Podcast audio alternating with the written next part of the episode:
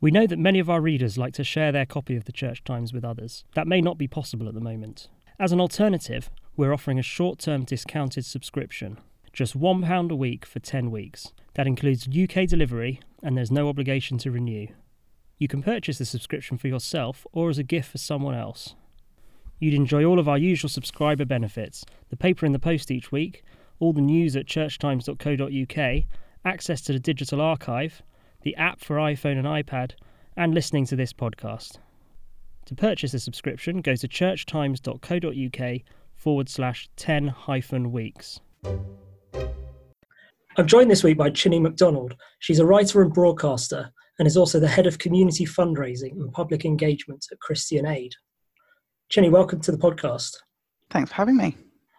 You've written the Lift Up Your Hearts article for this week's Church Times about some of the things that have sustained you during lockdown. You write, for me, lockdown has involved almost an acceleration and an increased intensity to the rhythm of my usual life. I feel busier and less rested than I've ever been. You talk a bit, a bit about why it's been so um, sort of intense for you, this lockdown. Well, I have a two year old boy. And during lockdown, I got a new job as well and have been doing various um, freelance jobs and also trying to write a book as well. So, as well as the world being on fire and having to kind of cope with that mentally and the shock of everything, it's just been quite intense at home trying to juggle everything. But I recognize that I do have it pretty good, pretty lucky. I've got a garden, got a house, have a child that I love. and it's important to remember those things when you're feeling really frustrated and stretched. So yeah, it it has felt like there hasn't been enough time in the day and there hasn't been much space in between kind of work and life. The kind of the ritual of walking to the station, getting on a train, walking into the office. I miss that kind of rhythm and the ritual of the working day. You, you write about how praise and worship music has sustained you. Are there any particular songs or hymns that you've sort of found nourishing at this time? So every day I go on a walk at 5:30 a.m. and I love it because it's quiet and I feel like I have got this place to myself. But every day as I walk out my door, I put on a song called Imela, which is Imela means thank you in my language of Igbo, which is a, a Nigerian language from the southeast of Nigeria. And it's the words are Imela, which is thank you, and Okaka Onyekerua, which is great and mighty creator of the world. And I actually sang this song a cappella at St Paul's Cathedral a few months ago during remember, um, yeah. talk on race. And in it, I was talking about how when in white majority spaces, sometimes I feel it is important for me to hear um, songs in my ancestral tongue. Those make me feel connected to God in a way that I hadn't realized was possible or that I cared about. So that's my daily song that I listen to um, while walking down down my road and down the high street. You also write in your piece about a particular painting you've been drawn to during this time. Yeah, so it's a bit of an odd one. It's um, a painting of the crucifixion by Matthias Grunewald, and people might be very familiar with it, but it's a pretty gruesome depiction of Christ on the cross. And it's depicting Christ as suffering from this condition called ergotism, which was this kind of plague like condition where he's covered in sores and um, pockmarks and um, horrible things. And I've always, I remember at university, I studied theology, we did a piece where we compared that image to Dali's Christ of St. John of the Cross, which is a beautiful, stunning painting the kind of painting that we're more familiar with when it comes to the crucifixion. But for me, the Grunewald gruesome image really resonates with what I think Christ is in suffering. And the past few weeks have been really horrible for lots of people around the world who have lost loved ones, who have gone through this horrible pandemic, who are worried about their jobs, their lives, their livelihoods, who might be feeling far away from God. But that image is a reminder to me that Christ, the Christ that I believe in, is a Christ who isn't triumphant, but who suffers with us. And part of the incarnation is the fact that God is right there with us in the horribleness, in the gruesomeness of life. You also talk about books. I mean, have you found time for reading? And if so, sort of what, which books have you been drawn to? So I'm a bit addicted to books, but I never. I've got lots of books on the go at the same time, and I'm writing a book at the moment called "God Is Not a White Man and Other Revelations," which is around race and faith. I've been really drawn to lots of black writers from the US, but also the UK, who are writing about the black experience, whether that is in church or out of church. And one of those books uh, that I've been reading recently during lockdown is a book called Between the World and Me by Ta-Nehisi Coates, which is an essay framed as a letter to Coates' son about what it means to be black and a black man in America. Obviously, we've seen in recent weeks with the killing of George Floyd the fact that racial injustice and racial prejudice is still very much alive and well in the US, but also within the UK, and it's prevalent everywhere. So, not just in police brutality, but discrimination at work, disproportionate ways in which Black minority ethnic people are affected by COVID 19. And this book is a beautifully written essay and almost a lament of the way things are, but also looks to his son as a way to provide change for the future. And that brings us on to something I wanted to talk about, which is the Radio 4 programme that you presented last week called No Justice, No Peace Religion and Protest. Um, it's reviewed by our radio critic uh, very favourably in this week's Church Times. Uh, that's Edward Wickham writing on it. It is a transatlantic conversation about Christianity and racism. Um, could you say a bit about how the programme came about and why you felt it was important to have a transatlantic conversation about this? I think when we look at the kind of thousands of people protesting in London or in towns and cities around the UK with posters that say Black Lives Matter, a lot of people can't really understand why it is that black British people and white British people would care that a man in America was killed through police brutality. So I've been thinking about why it is that I, as a black Briton, care about Black America or African Americans. And I feel like a lot of it is because I grew up watching Black Americans um, rather than Black Britons. Obviously, we have the special relationship between the US and the UK, and we're really closely linked. Even though a lot of our experiences and our situations are different, there is a lot that is similar um, in the Black experience. So I wanted to have the conversation between Black Christians from the US and Black Christians from the UK, thinking not just about our individual experience, but about the, the history, the sociology, and the different forms of protest against racial injustice over the past few decades. So look at the, the differences between Malcolm X's approach and Martin Luther King's. We look at the the way that at certain points the church was at the forefront of the civil rights movement, but yet the church in America and the church in the UK has at times been at the forefront of the most racist groups such as the Ku Klux Klan. And why is that? So we explore some of those issues in the program. It was really amazing to be part of that conversation. Um, feedback has been really good, and people have said that they learned a lot about the church's role in racial justice and injustice that they hadn't learned before. That's great. I think you, you say towards the start of the program that the the Bible has, on the one hand, been used to justify slavery, but elsewhere became the script of the civil rights movement. It depends in whose hands the Bible is held. So, are you also exploring and how the Bible is being used in, in all of this?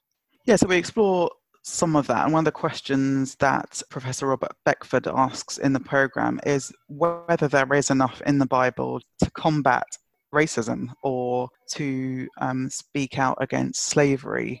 There are bits in it, but there aren't that many kind of verses that we can point to that show that God obviously hates um, slavery. So we talk about some of the themes of the Bible that come out about justice, about equality, about every tribe and tr- tongue um, being made in the image of God.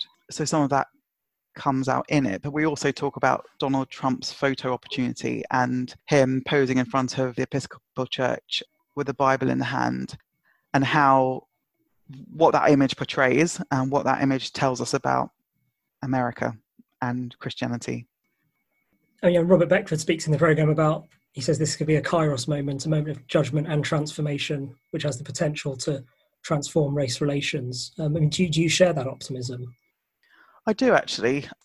The past few weeks have shown me something I've not seen before, which is lots of white people, lots of my white friends, but also uh, further, really being outraged by what they saw with George Floyd's death. And we've seen see uh, church denominations and companies and football teams and politicians putting out statements saying that they believe that Black Lives Matter, which is great. I've had I've been inundated with requests um, from people who want to know how to find diverse books for their children or how to speak out against their racist family member. And that is great. And there seems to definitely be some momentum and change um, is happening.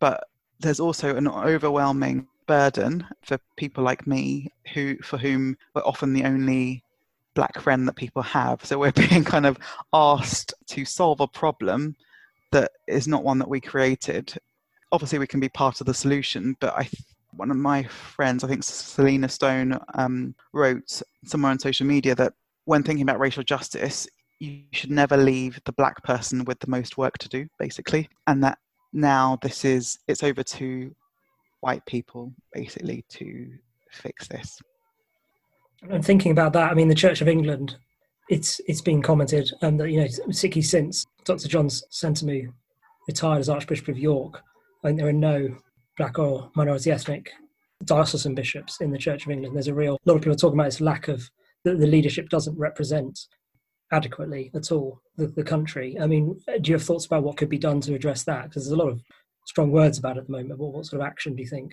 is needed? Yeah, so it with the Church of England, I think there has been so much talk over the past, you know, 20, 30 years, the Church of England has more kind of commissions on race or bodies that, that speak about race than any other organization that I know. But yet it feels like change hasn't happened or that progress is really, really slow. So I think what it'll take is structural change. So thinking about the processes in which people rise to leadership positions within the church. How do those happen? Who are the decision makers? Who has the power to make change? Who's ready to give up power so that other people can can come through? And i think all of this takes there's, there is a lot of goodwill but all of this actually takes money and it takes effort and it takes wholesale change rather than just words Ben Lindsay in your program, um, who's a, a, British pastor, he, he talks about having integration fatigue he of describes it as when you're one of the few voices in a predominantly white environment and you keep banging the drum of justice and that voice is not heard. And I was, I was wondering if, if you relate to that experience.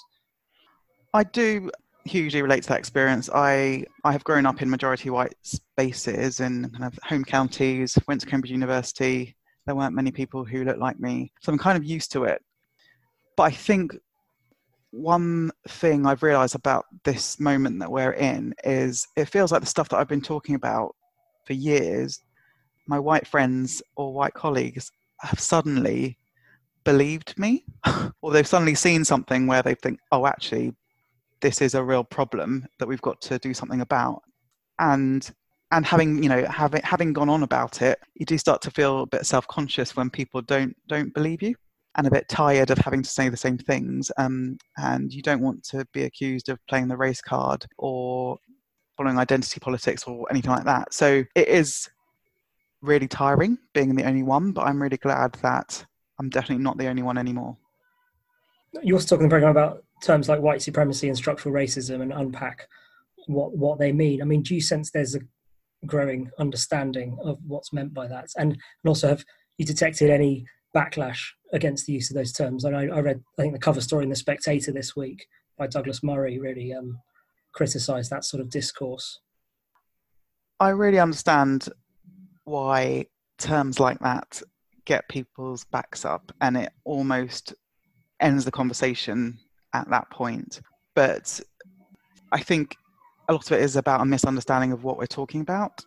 White supremacy seems to be synonymous with people who are from the Ku Klux Klan or um, skinheads or Nazi far right people who obviously are racist and don't like people who are not white. But what we're talking about with white supremacy is this pervasive idea that whiteness is best or better. And that can be in subtle things when we talk about, when we look at the way that the Church of England is structured or the faces that occupy the leadership positions or when we are very kind of Western and white in the worship music or the hymns that we sing or in the depictions that we have of Jesus, all of those things point to this underlying belief that whiteness is next to godliness and that anything else is kind of other and lesser and wants to be apologized for or tolerated or whatever it is. Uh, so I understand why people feel people feel ashamed of that word and they feel uh, defensive about it because they don't believe that they're racists. But I think we have to keep using the word so that people think about their actions and the way that they see the world. Maybe just finally, could you talk about your work at Christian Aid at this time and what some of the challenges have been with COVID 19?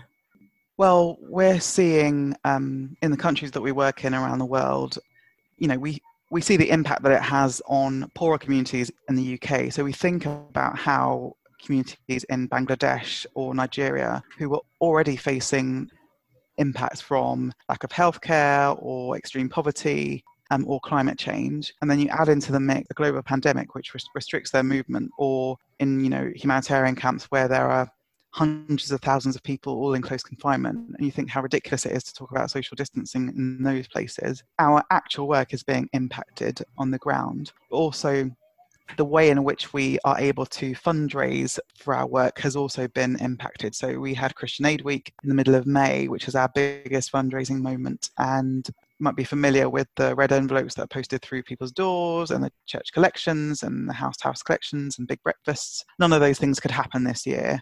But we were really amazed actually with how our supporters took up the challenge um, digitally and still raised lots of money for Christian Aid. But we definitely have got some longer term impacts that we are going to have to deal with this year. I just find, I mean, just almost as we've been speaking, we've received news about the Department for International Development merging with the Foreign Office. I remember Rory Stewart when he spoke at a Christian Aid event early this year at St James's Piccadilly. This came up, and he he was very much against it. I mean, what, what's Christian Aid's stance on this news? Well, we're not happy. um, it's something that has been um, floated for months. So we had an idea it was coming, but I think what's particularly inappropriate is the timing in which it's happening. It's happening during a global pandemic where the world's poorest people need our help the most. It doesn't feel like the right time to be doing this while also talking about a global Britain. So it makes us look more parochial, it makes our place in the world smaller rather than greater. And regardless of how it makes us look, I think that we as a nation have a moral responsibility to help people that need us. Obviously, DFID will still exist in some form, but, it, but its power or its wings have been clipped, and that's what we're disappointed with. Thank you for listening to this week's episode of the Church Times podcast. You can find more news, analysis, comment, and book reviews on our website churchtimes.co.uk. If you are not yet a subscriber to the Church Times, you can try your first 10 issues for just £10. You'll get the paper delivered to your door every Friday, plus full access to our website and digital archive. Go to churchtimes.co.uk forward slash subscribe to find out more. The music for this podcast was provided by Sought After Sounds. Tune in next Friday for the next episode. Thank you.